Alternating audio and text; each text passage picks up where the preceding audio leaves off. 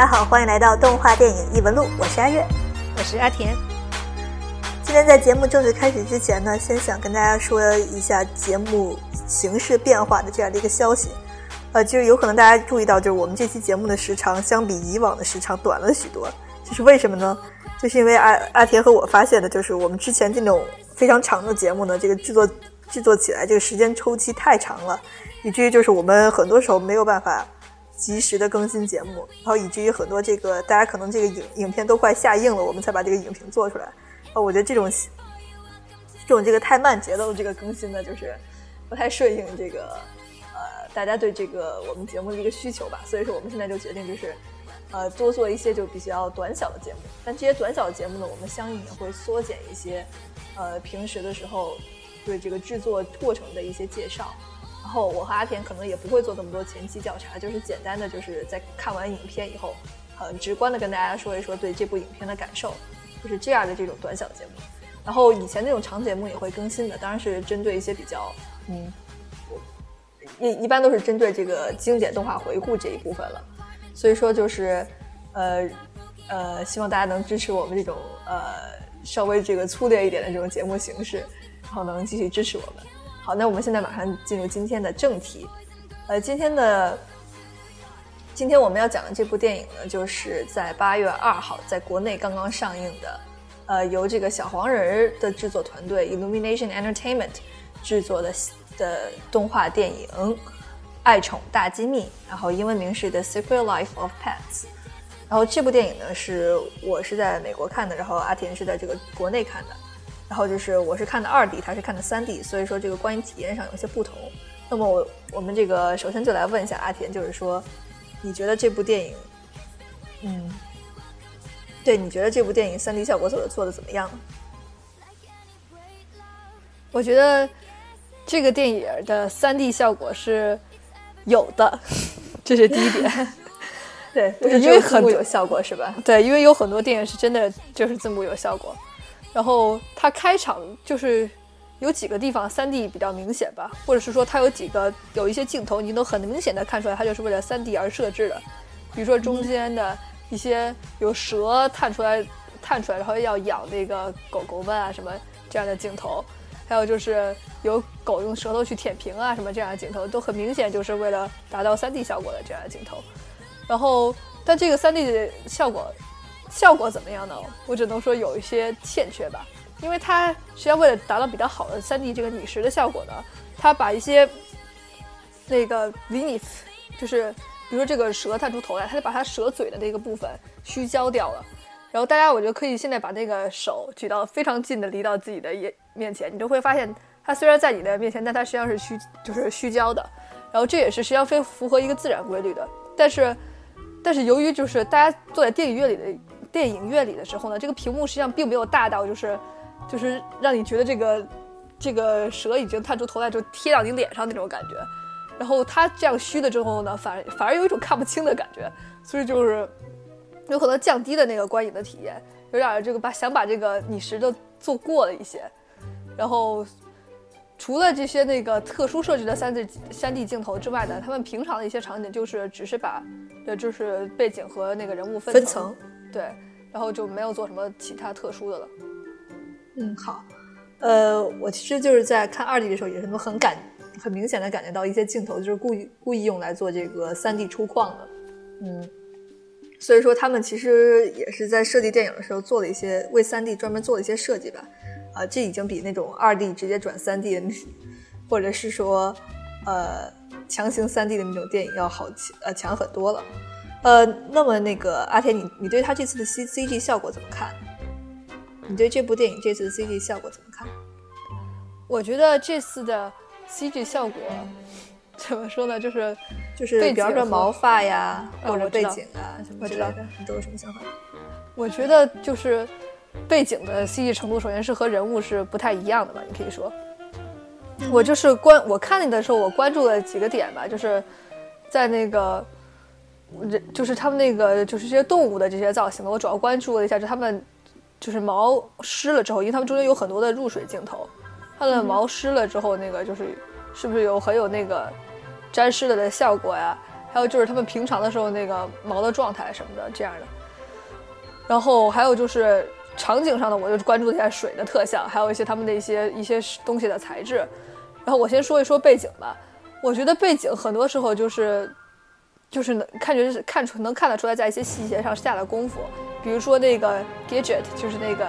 一个叫做中文名应该是叫做秋秋的还是啾啾那个是的小白狗上，它呃它的那个家里头，他们他们家虽然基本全都是白的吧，就是比较有设计感的一个家，然后。它的那个，它那些枕头啊，什么那些的，就是那种条绒的纹路都做的非常的、非常的细致，就是不是就完全是一片的那样的。然后，所以让你感到白，不同层次的白，对对对，不同层次的白这样的。并且它是那种，你知道，就是那种沙发的是那种条绒的。因为我觉得，如果你要省省，就是比较省的话，就是感觉把所有东西都做成亚亚麻的，实际上特别的简单。嗯，然后，对，然后这是场景方面的。然后我觉得它的水呢，就是。嗯，就是正就正常的渲呃渲渲染程度吧，就是嗯对，正常的真实真实水平。然后我就现在就要说一说这个动物的造型方面了。然后我觉得首先是动物的造型整体方面整体上肯定是比场景要弱的，就是整个这个精细程度啊。然后那个我觉得它是一个刻意的卡通化吧，它对对对对对对对对。然后我觉得毛首先是基就是每个动物的毛基本是没有什么，因为它们也基本都是狗和猫嘛，没有什么特别大的区分度。就是你在它的硬度和软度上没有特别大的区区分度，然后我唯一觉得人物比比较不好的一点就是它，我说的这个这里是指的是动物，啊，就指的是它们的眼睛，我觉得比较的出戏，因为他们尤其是那个 Gadget，就是还是那个叫做啾啾的小白狗，它是因为它是一个全白的狗，他们为了把它的就是眼球和它的毛分开来，就是做了一个类似于描黑色的描边一样的这样的一个东西，在它的眼睛旁边。但它实际上也是一部分是模拟它的，它有眼睫毛嘛，然后这样的，然后我觉得那个黑的边一直在我眼前晃荡，我就觉得特别的难受。然后那个眼眼睛就感觉你的眼睛更平面，变得更平面了一些。然后我在我后来再仔细看其他动物的一些眼睛呢，我也觉得也是没有什么，就是感觉没有那种晶体的质感，懂我的意思吗？就是还是那种就是那种塑料感比较强，所以我对它的我对它的眼睛整体是那个不太满意的。嗯，呃，好，那就是说，就是你是认为这个在背景上，就是他们一些细节做的还是非常出色的。然后在这个角色设计上，他的眼睛这部分，他虽然可以卡通化，但他眼睛这部分设计就是太过于平面了，是这样的一个情况，对吧？对。然后我再补充一下这个毛的一点，我觉得就是他们他们那个就是入水之后，我觉得是有很明显的就有沾湿的效果，但是他们那个甩了之后，我觉得就是。狗不是会甩水嘛？对吧？嗯，它甩水之后，那个就状态那个恢复的太快了，有点。哦，对，我觉得这确实是个问题。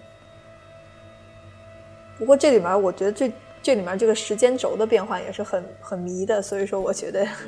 可能也那个没那么感觉吧。哦，不是，因为他们就是他们上岸之后，那个狗它就自己甩水了，它甩水之后就很快就变成那种蓬松的感觉的，你懂我的意思吗？就是有点太太过度了。嗯，对，但我觉得这种其实卡通化一点也没有什么太大关系，对对对对，不用那么在意。这只是补充的一个非常小的一个点。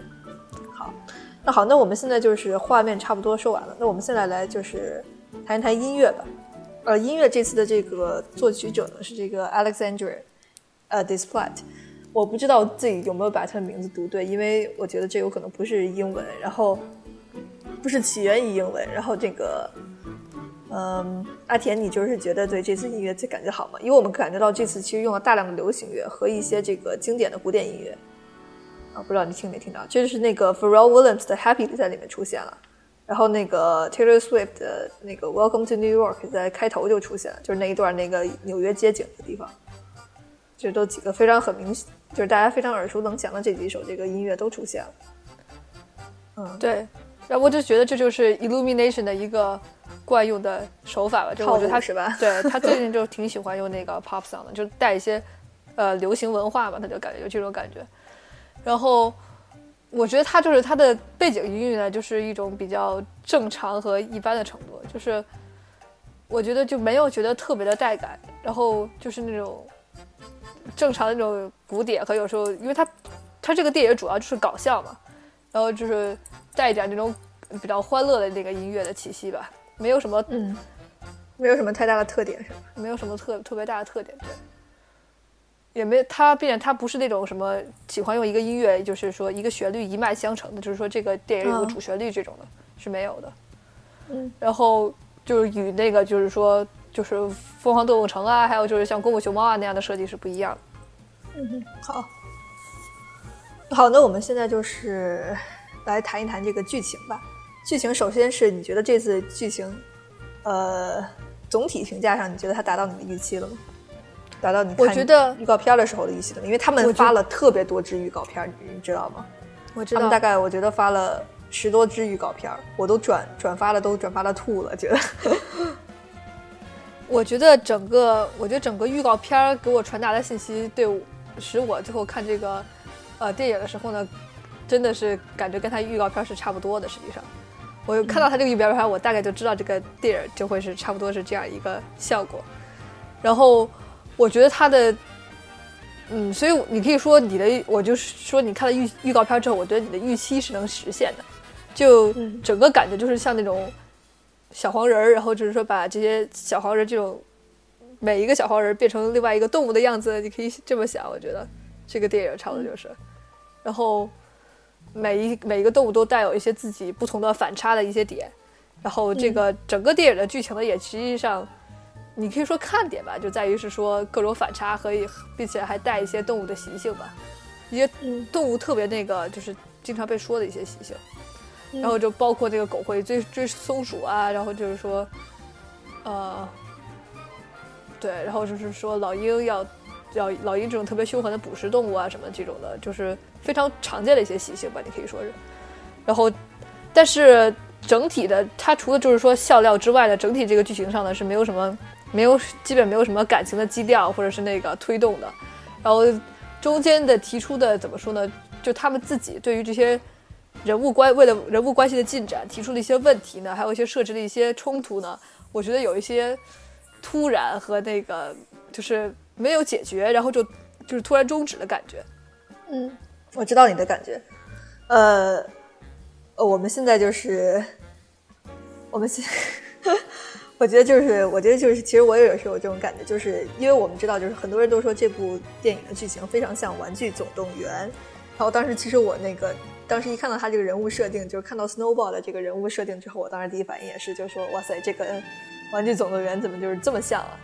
嗯，但是事实我觉得看了这部电影以后呢，我倒觉得这两部电影反而不像了。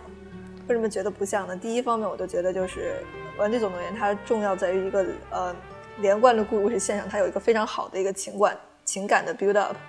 呃，它这个情感的这个联系和这个提升，然后还有最后就是他们感悟出来的一个道理吧，整个这个过程是非常流畅，然后又非常连贯的。但是在这部电影里面呢，我们看到就是我可以感觉到这是一个笑料穿插剧情的一个这样的一个电影。为什么在这里面就是剧情就是感觉相当的就是无关紧要吧？你可以说。就是，呃，他就是想，我觉得他的剧情就是想让这几个角色互相遇到，然后互相穿插起来，就是为只是为了起到这样的一个目的而存在的。然后其中就是他们也是一度想要发展出来一个主题，但是就很快这个主题就马上就会被其他的事件事事件就是打破了，就是为了给出更好的这个打斗戏啊、动作戏啊、飙车戏啊，他们就直接把这些这些讲道理啊，或者是建立情感关系啊。呃，考虑宠物宠物和主人关系之间的这些问题的考虑的部分，就全都打断掉了，非常生硬的打断掉了。呃，我觉得这就是它这个剧情就是上面，呃，我觉得非常大的一个问题。但是如果我觉得如果你单纯就是呃很简单把它就是说我们就是去看看这个呃好笑的，我们就是看看这些动物又看的特别萌就可以的话，那我觉得这部电影也是没什么太大问题。嗯，然后我觉得我。我个人还对于他这个就是动物的描述这一方面有一点不满意的一点呢，就是他动物的角色塑造上有点不太满意的这点，我就觉得还一些就是那个属性的设置特别的常规化，特别的有一些有一些梗，我觉得有点陈腐啊。比如说就是狗一直在追松鼠这一点，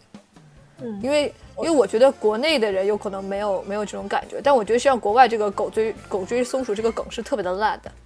就是。就是我觉得这个梗可以出现一次，但是它这个里头用了好多次，就是它那个就每一次出就基本每一次到树下的都要用松果砸一下他们，然后那个每一次他那个看玻璃外头都有一个松鼠，他就要他就要那个狗就要舔玻璃，我就觉得就一个梗应该出现一次就够了，有点就是这样重复使用，有点就是感觉有点太套路了。呃，或者是现在我特别不高兴的，就是那个腊肠狗和这个斗牛犬吧，这两两个狗，它们两个的好像统一特性就都是去不停的去斗松鼠。这里面就是虽然其他呃两只主角的这个狗呢，就是其实稍微弱一点，但这两只狗好像就是没有其他属性了，就是它们俩只会去捉松鼠。其实腊肠犬它在这个行走的时候，尤其攀爬的时候，它还是有一些这个搞笑的特征的，就因为它这个腿身子特别长嘛，腿特别短嘛，它是有一些搞笑体征的。然后，但是那个斗牛犬相对就更加的这个，就更加的平了。这个角色，就说白了，他就只是简单纯的就是特别的傻，然后就是天天就是对松鼠叫，就这样的一个功能。然后就在最后的彩蛋里面，两个人还是一块出现的，就是以这样搭档的这种形式的话，我就觉得整个这两个角色就是非太，虽然他们是配角，但是就是在配角塑造的时候，就是因为我觉得配角最好塑造什么，最好塑造成什么样，就是那种特别鲜明的。然后就是说，其实因为它也不需要什么太复杂的感情变化什么，它就是一个辅助作用的，所以说它就是角色鲜明，然后然后就是最好各有各的不同，这样你是两个角色，然后完全就是我觉得定位很像的话，我觉得就没有必要就是做出来两个角色。说白了，你要一个腊肠犬，不要那个斗牛犬，我觉得也没有什么关系，对吧？对。那好，阿田就是说，我刚才就提到，就是说我我个人认为啊，这是一个就是笑点穿插剧情的这样有有点这样的一个电影。那么你觉得就是说，这部片子就是让你笑的地方多吗？或者你觉得他笑的笑点上有什么可以改进的地方？嗯，我实际上我严格意义上来说，我全程是真的没有笑的。对，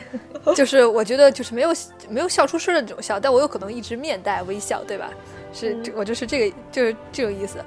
就是我觉得他那些他的确实有梗吧，但是他的他的梗基本都建在建立在反差之上，然后我觉得这些反差确实会很有意思，就比如说那个在预告片里头经常出现那个一个贵宾犬，他就一直在听那种特别劲爆的摇滚乐，然后还有一个特别明显的就是说雪球，就是 Snowball 这个兔子呢，它是一个，它是作为一个特别萌萌的小兔子，它实际上是一个特别。呃，特别坏的一个动物黑帮的首领，这种感觉。然后，然后这个，然后这个狗呢是，就是这个主角主角的这只狗 Max 呢，它虽然就是说按说应该就是说是一个呃比较应该是勇敢一些的一个主角这样的形象，但它平常的时候总是那种哎遇到事情就会遇到一点点小的那种。呃，小的那种就是那个被他会被攻击的倾向了，他就会特别的害怕，然后特别的胆小，就是那种典型的、典型的那种的家养犬的那种不争气的感觉。然后就是这，然后这些，我是我的意思说，这些整体的形象设计呢，你可以把它看作是一种比本身就比较好玩的一个有趣的一些地方，但它很多的时候。我觉得笑点并没有那么的，就是能让你一瞬间笑出来的那种点，并没有那么多吧。就是大部分都是在那种有点说，哎，我展现一下这个动物一点点它这个特性的时候，一些有趣的一些点。然后我在影院观看的时候呢，就是大家就是全体就大家都有笑的这样的一个点，只是在，只是在一个时候，就是在那个有中间有他们不是去遛狗吗？然后那个有有一只狗，它就是没有被解项圈嘛，然后它就是一直想跟其他狗去打招呼，它一往前走，它就被拽回来；一往前走，它就被拽回来。啊，对对对，就是这个点。然后就这个地方就是大家就是腊肠狗嘛，是那个腊肠犬，是那个腊肠犬对。然后但是其他的点，我就觉得大家都没有统一。哦，不是那个腊肠犬，是另外一只犬。对对对，是一个陌生，应该是一个就是对对对对，不是重要角色的一个配角的一个狗狗。然后其他的时候，就我觉得。影院里头基本就没有那种，就是大家一块笑的这样的情况。嗯，呃，然后我想说什么，就是其实我个人对这个笑点上还是有一些想法的。其实我个人倒认为，就是这种反差萌的这种笑点呢，是我非常期待的。因为说我一开始看那个预告片以后，我都在想，如果他这个全片都是能保持这样高水平的笑点的话，那我觉得这个笑料做的应该是非常好的。但是到最后后，我发现就是事实并不是这样。因为我非常喜欢的什么就是，呃，一个就是通过宠动物特性，通过宠物自己的这个特性，呃，尤其是呃跟主人的一些互动啊，或者是他自己的一些特性，然后和他平时这这个，因为它叫 secret life，就是大机密嘛，是一个秘密的生活，一个就他另外一面。这就是一方面是他就是在家里面表现出来这一面做的淋漓尽致，另外一面他就是，然后电影又会给你表现出来他另外一面特别独特的一面，但是他这一面又非常的合情合理，这个笑料就存在于这种呃有趣的这种矛盾中。就比方说，我觉得比较喜欢的一个，尤其是在预告片里面，当时看到那个腊肠犬就是拿那个呃那个搅拌机，然后来给自己按摩的那时候，我就觉得非常的有趣，然后。还有，其实我就特别喜欢 Max，一开始就是一直在门前等，然后就说我今天有一件非常非常大重大的事情，我就是要等那个我那个我的主人回来。对对，说这种话的时候，我就觉得那个特别好笑。对，那个就非常的好笑，因为你觉得就是它非常具有这个宠物的特性，然后它就是呃，对它这么这么直率的表现出来后，你觉得这个真的是一只这个可爱的小狗。但是就是后来这个故事一发展到中期，它就是完全就是这个，我觉得它的。这个笑料就完全转向了，它就变成了一种就是靠着各种这种搞笑的动作戏码，然后来增加笑料的这样的一个事情。这里面我就不提有多少场飙车戏了。首先，我觉得动物飙车这件事情就是让我觉得对这个呃影片就是已经产生了一点不好的一种感觉了，因为我觉得就是你这个笑料本身确实是可以说，我确实是想让你展示出来，嗯，我确实是让你想让你展示出来。家宠就是独特的、秘密的，我们不为人知的一面。但是你让他们开飙车这事儿实在是太扯了，知道吧？就是一种，就给我一种就是非常生硬的想增加这种，嗯，这种飙车戏，然后这种动作戏的这样一种感觉，并且我也不是觉得非常好笑，并且甚至在有一些场面的时候，我甚至会觉得就是，尤其是 Snowball 他在开车的时候，他是会那种横冲直撞，然后是撞各种车的嘛，那种我会甚至感觉到有一点暴力。然后我甚至对这种暴力会产生一种不适的感觉，我会甚至会有这种感觉，啊，当然我不知道大家是不是这样，因为我们知道其实很多这个以前的这种搞笑，通过动动作来搞笑或者行为来搞笑这种电影里面都通常带有这种暴力色彩，就比方说我们看到这个 Tom and Jerry 啊，或者那个很多早期的这些动画都是带有这个色彩，但是他们处理的很好，就是因为，呃，他们就是在这个。他们会在，这这就是一个还是一个表达的问题，就是说你怎么让人就感觉到，呃，不会因为这个事情感觉到，虽然它是暴力，但是说你不会感觉到这种血腥，或者是说感觉到这种残酷感，而是相反的，因为他们会给，比方说《Tom and Jerry》里面，他们会给猫啊，还有他会给他们一些变形的这样的一些效果，他们会改变你这个主角的一些质感，然后让你觉得这个他虽然很痛，但是他们就是不会怎么样这种感觉。所以说，我觉得就是他在这一点上，我觉得应该需要改进一下，因为这毕竟是一个动画电影，它其实有的地方它可以做的逼真，有的地方它可以做的就是离奇一点。嗯，他这边怎么让改进，然后来增加它的笑料，我觉得这是这个电影确实需要考虑的一点。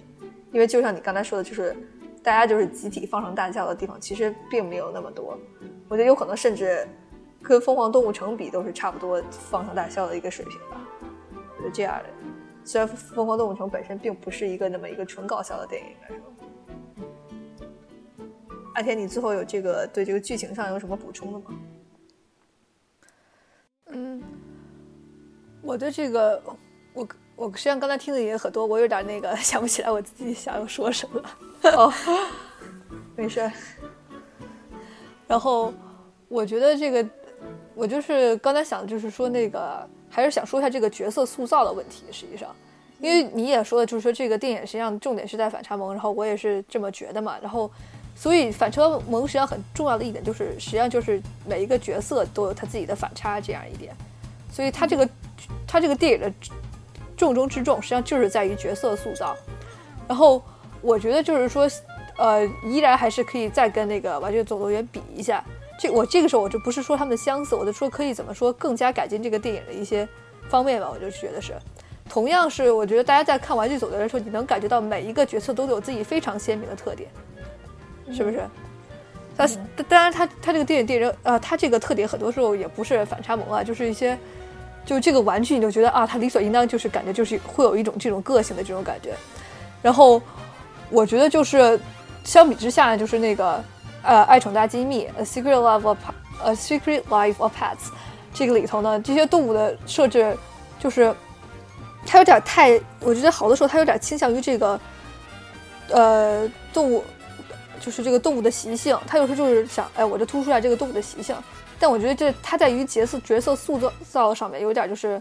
没有没有向下去挖掘，就是还是有很多时候就是说对，就是很浮于表面的一种那个习习性的感觉。然后大家其实本质上还是人类的一些思考方式之类的是吧？就是这种感觉。对，就是因为我觉得就是首先就猫和狗，它就是想做一个很明显的一个大家都觉得是那样一个反差嘛。就或者说一个对应吧，就猫就是那种那个生活中就是那种比较啊慵懒，然后就不 care 人类，然后然后然后不是特别关心人类这种感觉的。然后狗就是特别特别的粘人啊什么这种感觉。然后我觉得这两这两点实际上是体现这个特性比较好的。但是这个但是这种人设只是在大概在开场的，就是说大概十多分钟，在他们这个 Max 丢失他出门之前的一个感受。他们一旦出门之后呢，我就觉得他们的人设都是开始那个。嗯，有一些你可以说 崩坏吗？不是崩坏，就有些丢失，或者说他就不是特别强调这一方面的事情了。就是大家感觉就是组了一大波团，然后就在移动，然后你实际上并不太清楚这些，然后这些这个这些动物为什么就是要全都一块儿出去，然后他们他们在这个推动剧情的方面，或者在增增加笑料的方面都没有起到特别大的效果，很多时候。对，比如说我觉得那个残障犬，就是他在他出场。大概就是说三分钟之后吧，然后在他带他们去那个地方那个过程中，他的笑料就已已经完全用完了。他后来就带在那就是个摆设了。同理也是那个老鹰，就是他，我觉得也是就是他出场的那几分钟，然后后来他又他又在又是基本是个摆设了，并且所以说他几乎所有的笑都是出现在这个角色出场的时候了。对对对，几乎都是这样。这是，然而我的意思是说，这个他们的笑料只出现在他们的出场，这一点说明了什么呢？他们只对他们每个人单个的人进行了塑造，他们没有特别深入的考虑，就是说他们每个人在一块儿，就是说他们的之间的更多的就是这个互动会是怎么样的。我觉得他就是，然后他后期还会不断重复的用他之前的这些梗，比如说那个贵宾狗，他就播了好几次那个摇滚乐，然后那个，然后这个鹰就就不停的想吃别人，然后就是他们就他只是通过单一的这种重复，而不是增强他们。而不是增强他们之间的互动，来提高这个，来提高这个影片的有趣度。这，这样实际上就是给我们一种感觉，就是说我看完了预告片，我就把整个电影都看完了，因为我把你的角色塑造基本已经，基本已经就看完了吧。就是说这个每一个角色大概就是这样的。但我们实际上真正想看的就是这些，这些是他们在一块儿配合是怎么样的。然后相比之下，就是《玩具总动员三》，它的这个它越狱的过程中。就是他们那些越狱的过程中，我就觉得他们，你就展现的出来这些玩具之间的配合，是给你一个特别感觉他们这个之间的互动特别有意思，给你一些完全你意想不到会可发生的一些发展和冒险，对吧？嗯。所以，对，这就是我就觉得它和呃，就是这个《爱宠大机密》之间的一个就是差距。差距。嗯。那好，呃，我觉得最后，我觉得咱们可以，因为我在这个美国看的时候，首先是在。一开始看到了他们那个歌唱秀的这个预告，预告片儿。然后其实我们之前这个国内呀，没大家也是可以看到这个歌唱秀已经有预告片出来了。因为然后我估计应该在国内也有也有可能能上。然后你对他这个小黄人他们呃 Illumination Entertainment 他这个公司又要出的这么一部新片歌唱秀有什么看法？我觉得 Illumination 在小黄人的成功之后呢，实际上你可以看出来，就是就是在爱宠大机密中，他也是。他也是很尽量去做一些非常好的角色塑造，然后来使这个整个电影变得有意思。这也是为什么他就觉得，因为他们有可能就觉得就是小黄人成功的原因就是这一点吧。但，所以我觉得就是你可以在信中也发现，就是说他会他都会设置很多的角色，然后就是说那个，然后就是说感觉就是每个角角色都有，又是又有一些反差嘛。就是说那个猪会跳舞啊，然后一个是黑帮的猩猩，但他却想去唱歌呀。唱那种还是那种特别柔软的那种情歌这种感觉的，所以，嗯，所以我觉得怎么说呢？我觉得 Illumination 就是不要有可能就是说更好的，如果不陷入一种就是说一定要制造出来另一个小黄人、另外一个这样的角色中的这个这这个想法中的，我觉得他们有可能会做出来一些更好的电影，或者说，嗯，他们不要极力的想去就复制自己自己之前的成功的，我觉得有可能效果会更好。因为我觉得工作的模式是可以呃就是复制的，比如说我们怎么想出来这个故事的，我第一开怎么想出来《Despicable Me》的，呃，Baby 的我的，然后就是神偷奶爸，我怎么想出来这个电影的故事的，或者说我们怎么后期制作这些画面啊，这些怎么考虑这些分镜的时候，我觉得这种是这种过程是可以复制的，但我们没有必要就是一直一直一直强调一个就是非常类似的或者说主题，或者说一直强调想要去造一个就是说小黄小黄人这种特别呃有利的这种那个角色形象吧。毕竟我觉得，尤其是小黄人已经很大卖，你不需要再搞一个就是很类似的、很很萌的这样一个形象。呃，首先我就是，嗯，我确实觉得就是 illumination 这个套路实在是用了太多次了。这次他们这歌唱秀里面又要用这种那个所谓的就是反差这种型的套路吧。不过我觉得这种东西本身也是大家就是普遍比较喜欢的，就是可以说他们应该也是能持续为我们带来这种呃比较搞笑的笑料。我觉得即使是在这个呃所谓的这个有点老套的这个主题下，并且我个人感觉就是看了歌唱秀的预告以后，我个人感觉就是它这个这部电影应该会比《爱宠大机密》的质量应该大概会高，因为我觉得这里面可以看到很明显的几个呃情感线的发展吧，至少在预告里面是这样的，我觉得这是有情感的堆积的，呃，尤其是就是说在各种每个人吧，就是遇到这个这个在选秀上或者什么遇到这种逆境的时候，他们怎么面对的？我觉得他这个可能是一个很老、挺老套的一种励志的这种主题吧，但是应该至少是有一些剧情上的这样的一个呃非常好的一个情感的情感的这个发展的，不像就是呃应该不会像《爱宠大机密》这样，就是单纯的就是来这个让大家发笑一下就就完了的这样的一部电影，所以说。看情况吧，到时候如果就是说我们看如果好的话，应该也是我觉得有可能会可以推荐给大家的，有希望还是 对。那么而且，你觉得最后就是推荐不推荐不推荐大家去电影院看这部电影？呃，我觉得我个人来讲的话，我还是更推荐大家在出了片源啊或者出了 DVD 之后呢，自己在家内观看。嗯，就是不建议买 DVD，因为我觉得 DVD 现在都太贵了。呃，好，在呃 iTunes 上买一个那个 网络版本的就可以了。然后，嗯，对，就是就是这样，因为它实在是我觉得就是在电影院观看的效果和在家内呢也没有什么特别大的区别。然后就你就是当你一个特别无聊的下午，然后这个可以会心一笑的一个电影吧。对，因为我觉得这还是一个比较低龄向面向的一个电影，所以就是说，如果就是在家里面如果有小朋友啊什么呀，就是有很多小朋友，或者是说。呃，闲的没事干的时候，可以拿这部电影出来看一下。就是如果非要到影院的话，也就是没有太大必要。嗯，我觉得，嗯，然后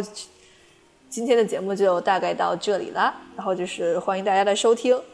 然后如果大家觉得这种比较稍微短一点的节目，其实也没有短多少，因为我们现在也是三十多分钟了。呃，如果大家以后觉得就这种短一点的节目会更好一点，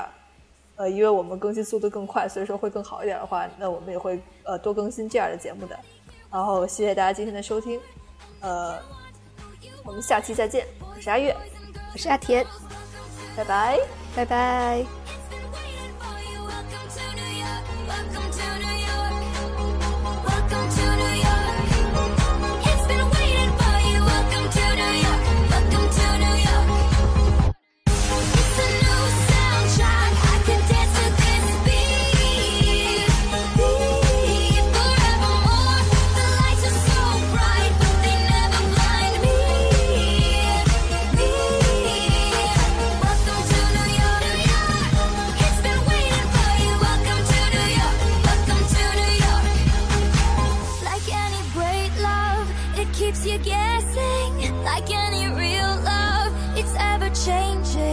Like any true love, it drives you crazy. But you know you